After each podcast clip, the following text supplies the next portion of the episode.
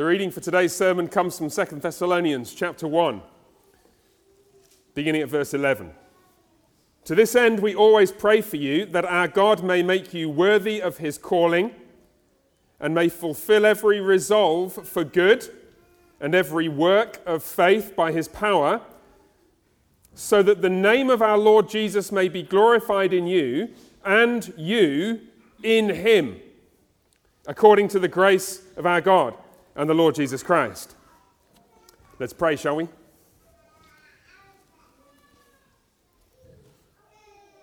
Merciful Father, glorify the name of the Lord Jesus Christ in us, we pray, and teach us what it means to be glorified in Him, to look forward to that hope of glory, and to live now in such a way that we will inherit it. We pray in Jesus' name. Amen. Amen. I invite you to sit, and let me add my welcome, especially to those of you who are not normally among us here at All Saints. It is a distinct pleasure for us to welcome so many visitors. It's just wonderful to see unfamiliar faces here, and uh, we hope you have a great time. We hope you're planning to stay for lunch. If you're not, please do. We have far too much food to eat. I don't know what we're going to do if we don't have your help to consume it, so please do stick around. Easter Day is a gloriously intrusive festival.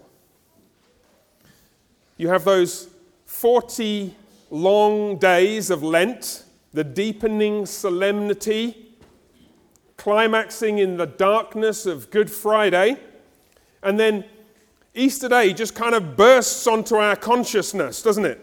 It overwhelms everything else with its unapologetic declaration that the darkness is over, that the light has come, that death is dead, that Christ is risen. And everyone wants to say, He's risen indeed. because we're all liturgical creatures, aren't we? And we notice the cadences of life and history. It's interesting contrast with Christmas. Advent is a gradually increasing and more bright and glorious anticipation of the glory that comes into the world. The candles increase in number. You have this build up towards the climax. In Lent, it's actually more like what our lives are sometimes like. When the darkness deepens and deepens and deepens, and it, just when all hope is gone, or just about, you discover you're actually at Good Friday, and the darkest night is just before the dawn. You see how Easter Day intruded into the lives of the early disciples? We had that reading from Matthew 28, didn't we? There they were, discouraged, dispirited, on the verge of despair, fearing what lay ahead. You ever felt like that? And just when all hope seems gone, the angel said to the women, Don't be afraid. I know that you seek Jesus who was crucified. He's not here, for he is risen. Come look at the place where he lay. Then go quickly and tell his disciples, because I've got some, got some news for him. And behold, Jesus met them and said, Greetings. And they came and took hold of his feet and worshipped him. And they can hardly have expected anything like that to upturn their world, to intrude into their consciousness. And my intention today, if you don't mind, is to intrude into yours. My intention today, by God's grace, is to recognize that every single one of you comes here with many different concerns. You're worried about many things.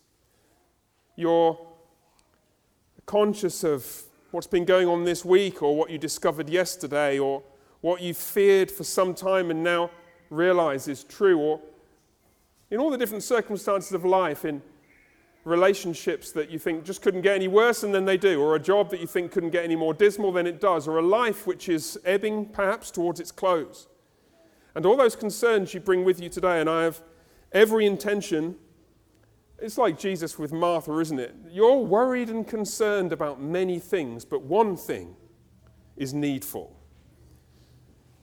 My intention, by God's grace, is to reorient all of us to those concerns of our daily life by showing you the one thing that's needful the risen Lord Jesus Christ. It seems to me that this is in keeping with Paul's aim in writing to his dear friends in Thessalonica. You remember the situation?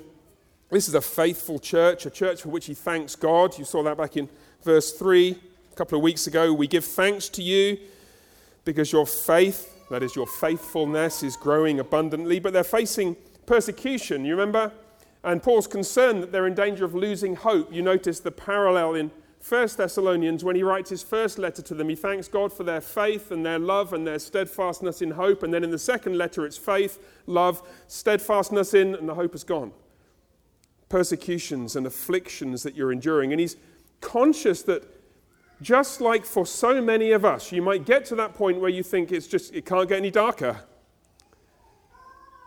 And his intention is to proclaim light and resurrection and life for you who are in darkness. And so he does, we saw this last week, he promises that those who oppress them will be cast down, will be overthrown. But that's only the first half of what he has to say. He also intrudes again with what he often does at the start of his letters. He reports what he's praying for them. And having thanked God for his friends, he then explains what he's praying that the Lord would do in them and that portion of his prayer report is what we just read in verses 11 and 12. There are really two parts of it. The first is the practical stuff. When he says, Look, this is, this is, what, I, this is what I'm praying that you'd actually do. The Bible is wonderfully practical.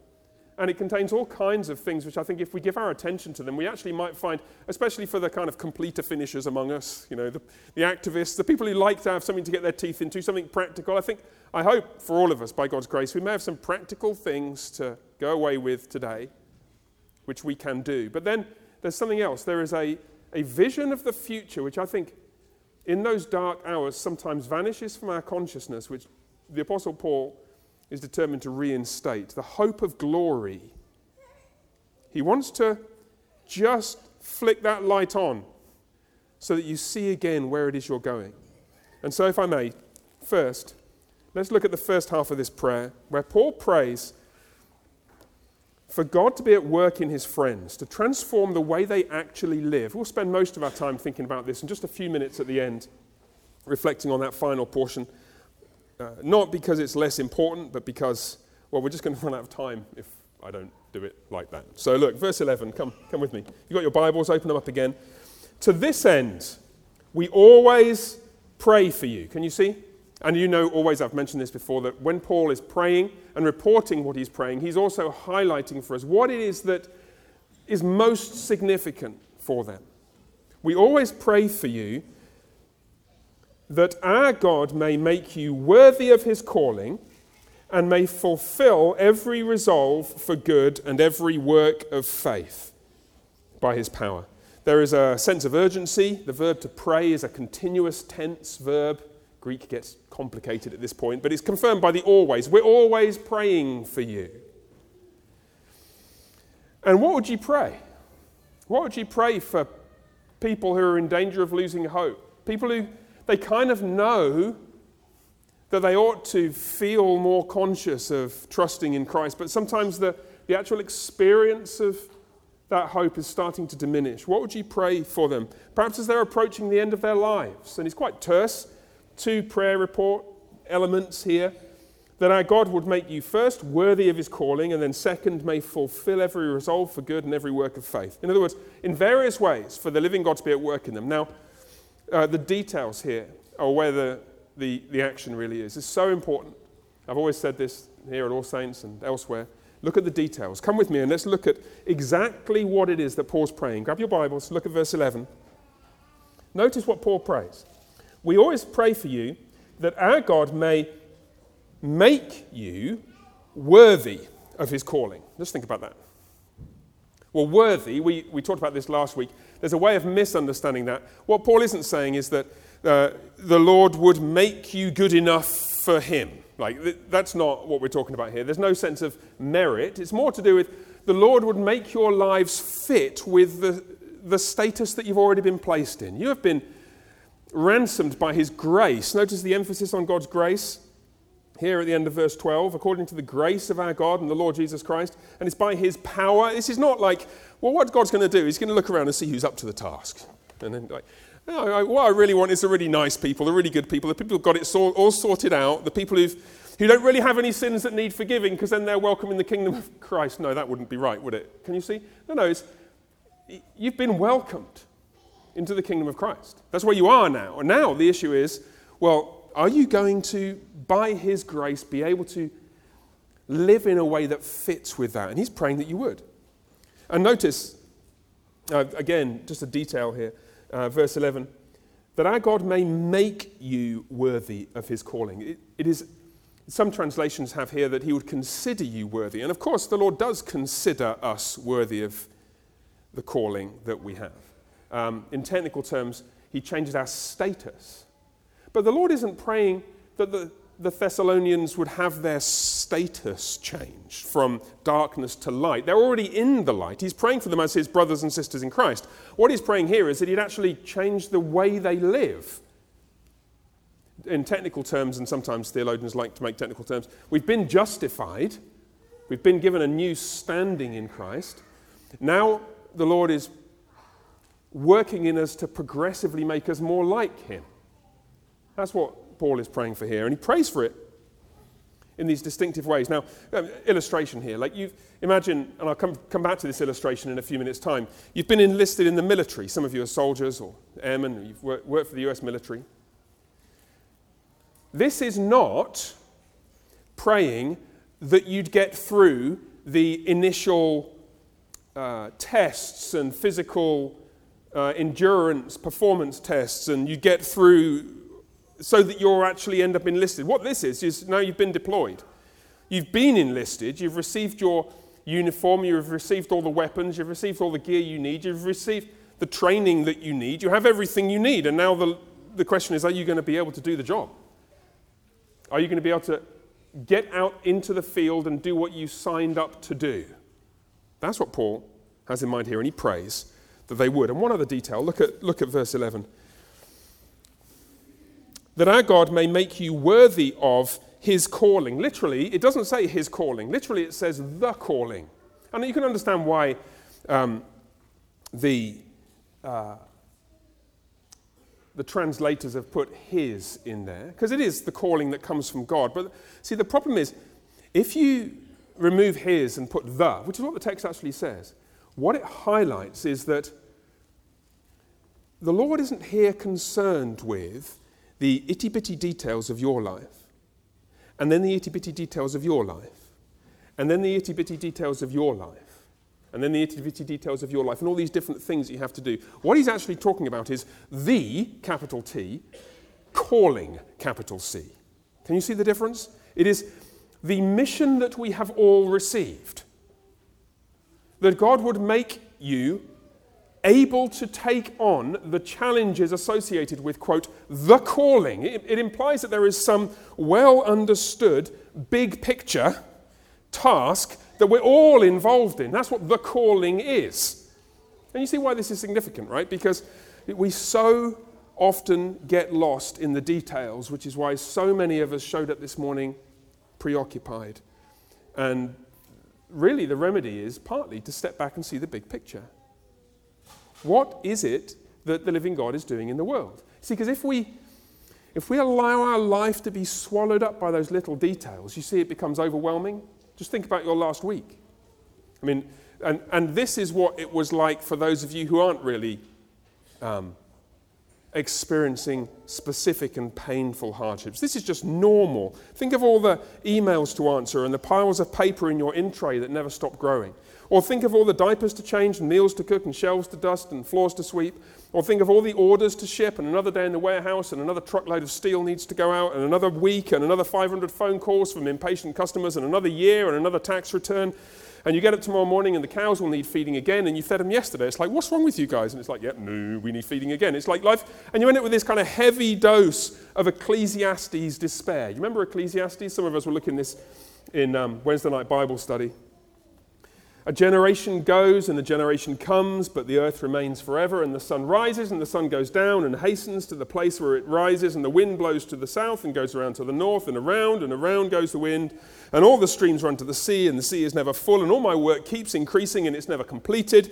And verse 8 What has been is what will be, and what will be done is what has been done, and there's nothing new under the sun. Everything is just overwhelming, and there seems no end to it all. And is it not the case that at times you feel like there's no point to it all? And the reason is because we so, get, so easily get lost in the details. It's not the details don't matter. It's not that the details don't matter. The Lord, if He knows how many hairs are on the head of each of His people, and if He knows every swallow that falls from the sky, then He, he cares about all the details of His life. But we can only make sense of those details if we see the big picture. We got lost in my calling can you see? And we haven't, we're not placing it in the context of the calling. That, that military illustration, go back to that for a second. Um, we've got some soldiers here, and men who've served in the military, and women who've served in the military. Why'd you do it? Because you want to be a great engineer? You want to be a great pilot? You want to be a great infantryman? Or those people who work in logistics and people who do this, that, and the other thing. Is, is that why you're there? When you enlist, remember what you said? The opening words of the oath of enlistment in the US military. I do solemnly swear that I will support and defend the Constitution of the United States against all enemies, foreign and domestic. See, that's what you're doing. Can you see? That's the thing that our military men and women swear. And it's having that big picture, which is the only thing which can keep you going through the nitty gritty and the long nights and the how many hundreds of hours of study you have to do to fly those planes, or how many uh, muddy, freezing cold mornings you have during SEAL training, or whatever it is that you're doing. It's only the big picture that can help you make sense of the details. And what's the big picture? Well, Paul's coming to that. But I promise you, if you allow yourself to get lost in the details, you will be overwhelmed. So, what is, hmm, let me ask you the trick question. What's your calling? And the danger is you say, well, I'm a mum. I'm a father. I'm a school teacher. I work in a shop. I'm, uh, I'm an engineer. I'm an accountant. What is your calling? And I want to say yes, but why? Isn't it? What's your calling? What does Paul say? This is how men ought to regard us. And he's got a pretty significant special personal calling, hasn't he? Apostle to the Gentiles, Saul of Tarsus, the converted Pharisee, one of the most famous Christians ever to have lived. This is how men ought to regard us as servants of Christ. That's the first thing, can you see? And if we're willing, if we're ready to see that first, we will be able to make sense of everything else. Notice another detail here in verse 11, back to 2 Thessalonians 1. To this end, we always pray to you that our God may make you worthy of his calling. And notice, very intriguing what he says, may fulfill every resolve for good and every work of faith by his power. And isn't it, it's interesting, isn't it, how easily we just, we allow our eyes to, to swim over the words. You ever notice that? And you're like, uh, it looks like a prayer that would be up, uh, do good things, something. yes, but look, what does it say? That our God would fulfill every resolve, every resolution, in other words. To fulfill means to bring to completion, to bring to fullness, to bring to the appropriate climax. And what's a resolve? It's like it's a commitment that you made sometime in the past you Thessalonians. Sometime in the past, you guys made some decisive, well defined commitments. And I pray that you would bring them to completion. And every work of, what does it say, faith, well, we know faithfulness by his power. In other words, what Paul is praying is specifically this that you guys, you Thessalonian Christians, and you all, preserved for the church, for us all to read, and in God's providence preserved for this Easter morning, you all have made various commitments at various points of your life, have you not? You've made resolutions, resolves for good. You've made commitments to live your life in a certain way. You've made pledges as members of this church, if you're members of All Saints. You've confessed that Jesus Christ is Lord. You've confessed that one day every knee will bow before him. You've promised that your knee will bow before him now. And I pray, I've been praying this week. You know I've been praying for you? I've been praying that the Lord would simply fulfill in you all the things that you've promised to do in your best moments. You know, the whole of Christian discipleship really could be summed up like this it's, it's about striving by God's grace to do what we all know in our best moments that we ought to do. Like, if you catch any one of us in our best moments, in our most sane moments, in the moments when we're thinking straight, in the moments when we've got our priorities set, you know, there is, there is not a single sin to which you, you would succumb. You see in, you see it in the regret you experience after that row with your wife, or snapping at the kids, or after another wasted Saturday morning, just kind of lying in bed, Instagramming and Facebooking the hours away. Or all the things that you look back and you, it's not that, yeah, some, some of them you're just ashamed of, and some of them you just, that's, that's not how I want to be. That's not how Christ, that's not what Christ made me to spend my life doing. And you know, Paul's prayer is he's recognizing that the Lord has placed in your heart resolutions to do what is right, concrete convictions. You know, don't you? In, in your moments of sanity in, amid the madness, the kind of young man you want to be, the kind of woman you want to grow into, the kind of parent you want to be, the kind of worker you want to be. You know.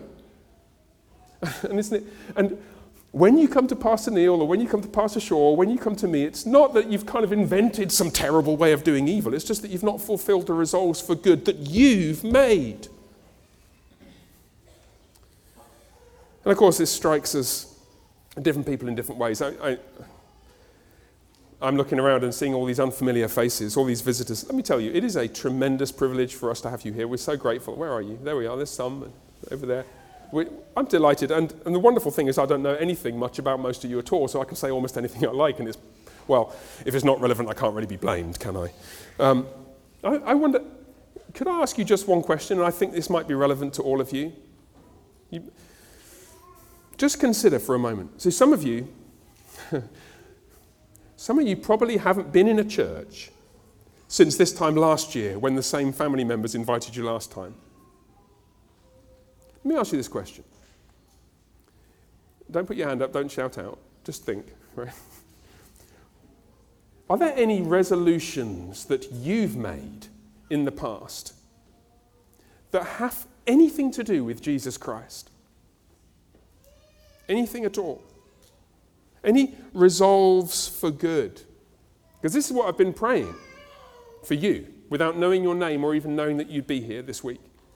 Maybe there's that church back home and you said, Yeah, I'm definitely going to go and check that out. And that's what, that's what you said last year. Oops. And somehow you never got round to it. Or there was that book that your Christian relative, that annoying Christian relative, who, she gave you another book by the, some Christian author or something last Christmas again. And, you, and this time you promised you'd read it, and there it is, kind of buried under a pile of books on the nightstand. Or there was that Bible your grandma left you, which she promised you'd read, and you never did. Or maybe you haven't got a Bible. Well, actually, this is a church. We can probably help with that. And once upon a time, maybe there was, there was a day, four or five or ten or fifteen years ago, when you, you actually got down on your knees and you started to pray. And you thought, oh man, that felt different. You did that once, and it's now so long ago that you, you feel a little bit embarrassed and you don't really know how and you don't really know what, what you want to do. And, and as you think about all those resolves for good in your past,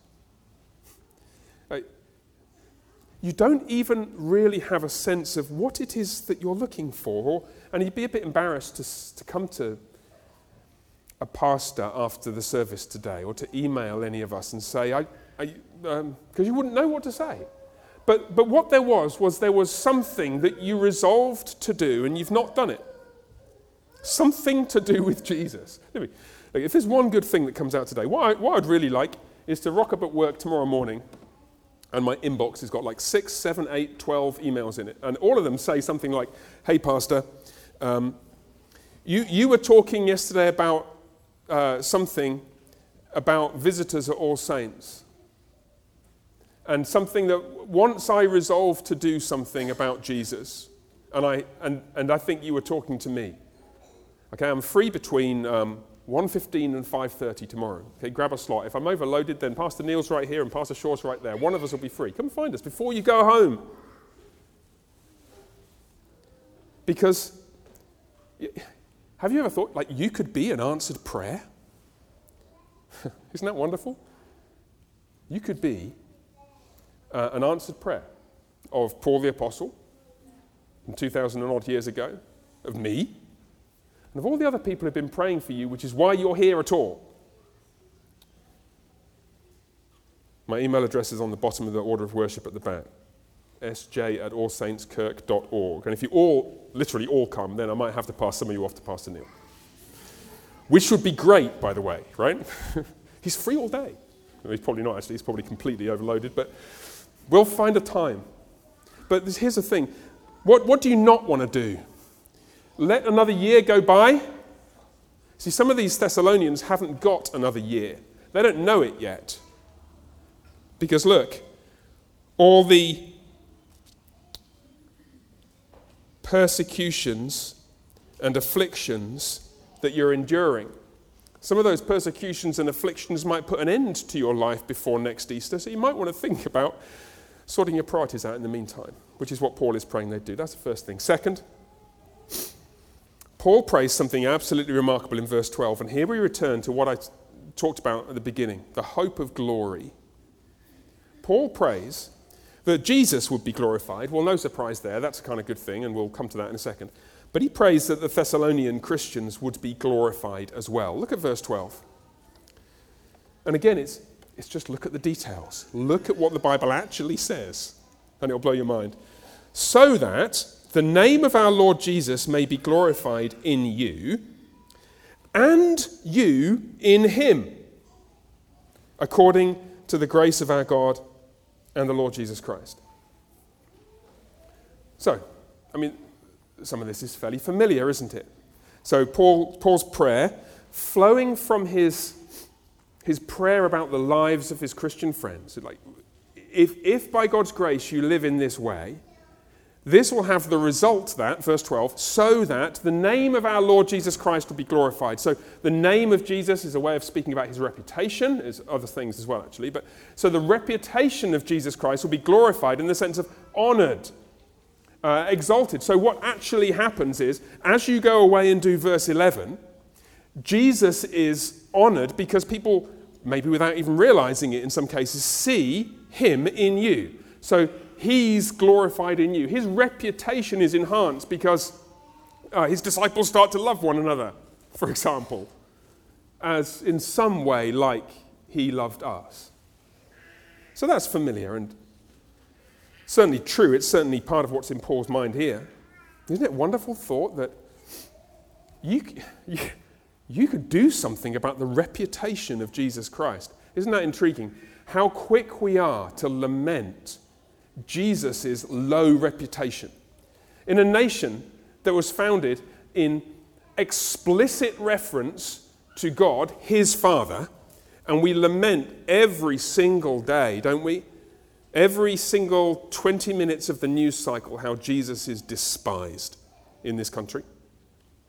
Well, you could do something about the reputation of Jesus by doing verse 11.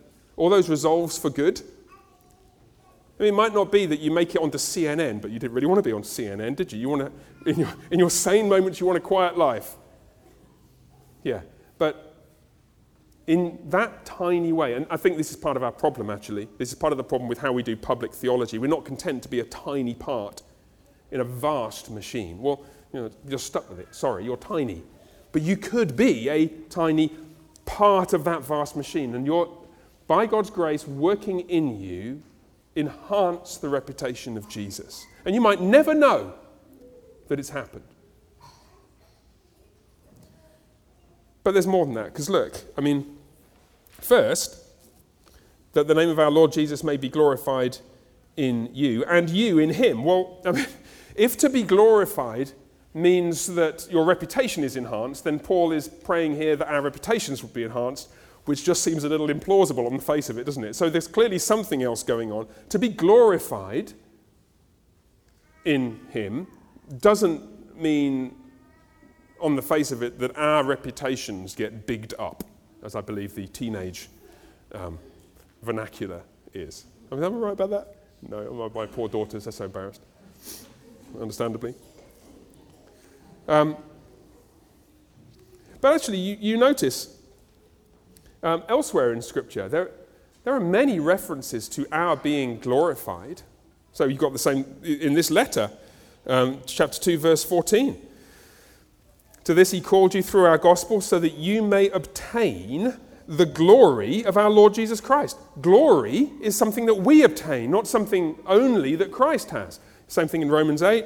We're heirs of God and fellow heirs in Christ, provided we suffer with him in order that we may be glorified with him, because obviously, here, Lent comes before Easter, Advent comes before Christmas, darkness comes before the blazing light of God's vindication. Always suffer with him so that you may be glorified with him. So there is a, there is a deeper and richer meaning to glorified in the Bible, which has to do with you being glorified. And I, I got, I confess, I, I had higher hopes for this last few minutes of today's sermon than I feel now able to fulfill.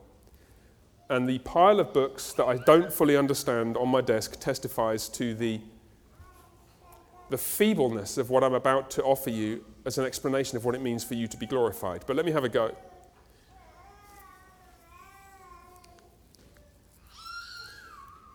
Put most simply, for us to be glorified means for us to share in the glory that Christ has as the risen Messiah. Glory is, in that sense, a reference to Jesus' experience of risen life, resurrected life. And so the promise here that when it says that you would be glorified, and the, the verb is implied, you in him, it's that our relationship with Christ will be such that he who was raised bodily would raise us bodily on the last day and that we would experience at that point the life that he now experiences is a promise of the general resurrection, in other words, in theological terms. Christ was raised in 30 AD or so as the first fruits of a renewed creation, which is us, and we, we experience and participate in that now, but not bodily. Your body is going to die soon, in cosmic terms.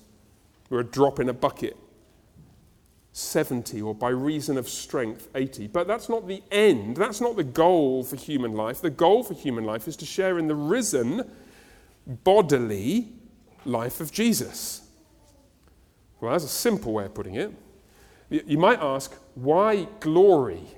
Why is glory the description here that we would be glorified in Christ? Okay, let me have a quick go. Um, the glory that Israel saw in the wilderness was in the cloud that led them. They couldn't normally see the glory in the wilderness, but on one or two occasions they did. Here's where the threads start to become untangled for me, but let me have a go. That cloud is the cloud that Ezekiel saw in Ezekiel chapter 1 when he saw inside the cloud. What is it he said? Um, oh man, I, I, I, need to get this right. Right at the end of Ezekiel chapter 1, what he, he, and he's got this massive description of what he sees inside the cloud, and it's seraphim and wheels and brightness and flashing. And such was the appearance of the likeness of the glory of the Lord. Okay, so he's seeing the Not the glory of the Lord, the appearance of the likeness of the glory of the Lord. Now, that likeness word is the same likeness word as in Genesis 1, which is what you are made to be.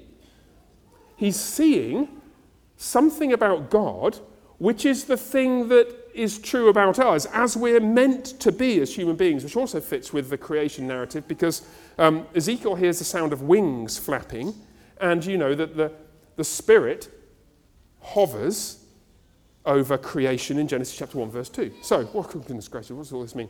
What it means is um, for us to be created in the image of God in the beginning and recreated in the image of God in Christ means for us to possess glory, God's glory. All of the things that are wonderful and worthy of being displayed about God, but are currently hidden because cloud, have been unveiled in Jesus Christ and will one day be unveiled in you. That's the hope of glory. And see, you go all the way back to where we began, and you can see the problem now, can't you, with being so preoccupied with whatever it was that you came into church with this morning? Because that, that is it's a huge deal. How, is, how are we going to get out of this? How, how am I going to cope with this job for the next 30 years? This relationship, I, I, I knew it was bad, I didn't realize it could go this bad. Um, whatever it is, this illness. What, how, and the answer is, well, I don't know.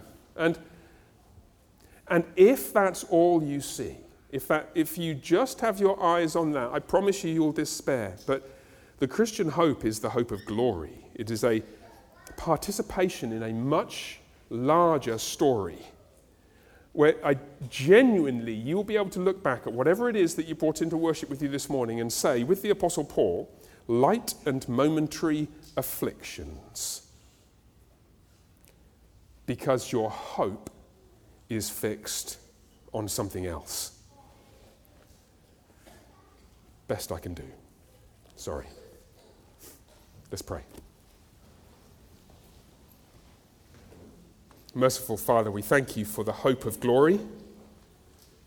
We thank you for the promise of sharing in Christ's resurrection life, being men and women as we were made to be, and indeed as we have been remade to be in Christ. We pray you would Teach us to pursue those perhaps now fading resolutions, that you'd renew your work of faithfulness and those desires for good in us, that we may participate now in glorifying the glorious Lord Jesus and may share forever in the glory that he now has as the risen King of heaven and earth. And we pray in his name. Amen.